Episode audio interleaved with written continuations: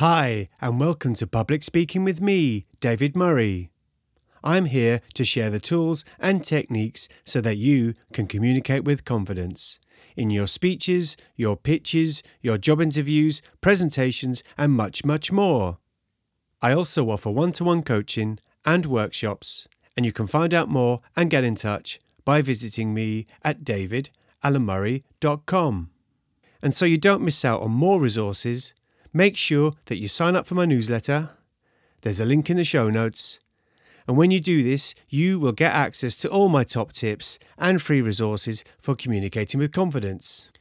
In today's podcast, I'm going to share with you my top tip for how you can sound even more captivating, more powerful when delivering your speeches and presentations. So do stay tuned. And finally, if you like what you hear today, please do subscribe and leave a five star review on your favourite podcast app. By doing this, you will help the podcast reach others who might find it useful.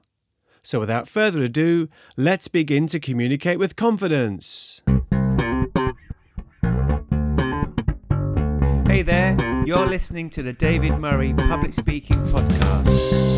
To find out more,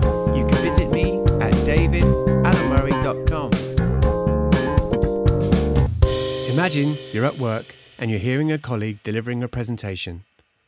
You're sat there waiting for it to begin, and then they start. Now imagine their voice is like this very monotone and at one level, never changing. Are you ready? This is them now. Listen to me. I am interesting. I am very excited right now, even though you might not be able to notice this from the way I sound. I am presenting right now something that I want you to get excited about. I want you to buy into my ideas. How was that for you?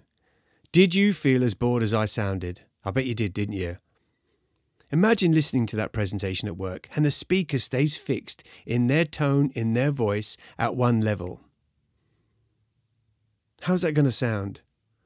They're not going to sound very enthusiastic, are they, about what they're saying? So why should you be enthusiastic to listen? So, what if it's you now? standing up there in place of your colleague about to deliver a presentation? What should you do when you have the opportunity to deliver your message? Can I suggest the following? Be willing to play with the tone of your voice. Give the listeners some joy, something fun to listen to. Let me give you some examples. If you ask a question, add emphasis on the you. That way, the listener will feel like you're talking to them. For example, don't say, What would you do? Say, What would you do? And if you're using certain words in your presentation that create a certain emotion, match that word with the emotion in your voice. Let me give you some examples. If you're going to say passion, excitement, or adventure, don't just say passion, excitement, adventure. Say it with some colour and emphasis. Passion, excitement, adventure. In my TEDx talk, I played around with vocal variety to add colour to my story.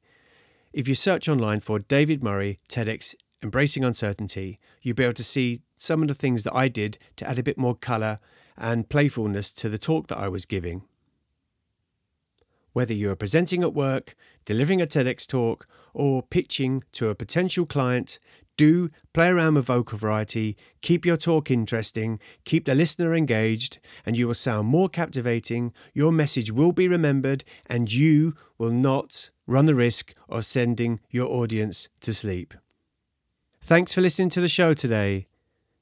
If you like what you heard, please do leave a five star review on your favourite podcast app, because this really will help the podcast reach others who might find it useful. And if you want to get in touch or find out more about my one to one coaching, workshops, or newsletter, please visit me at davidalamurray.com. Speak to you next week.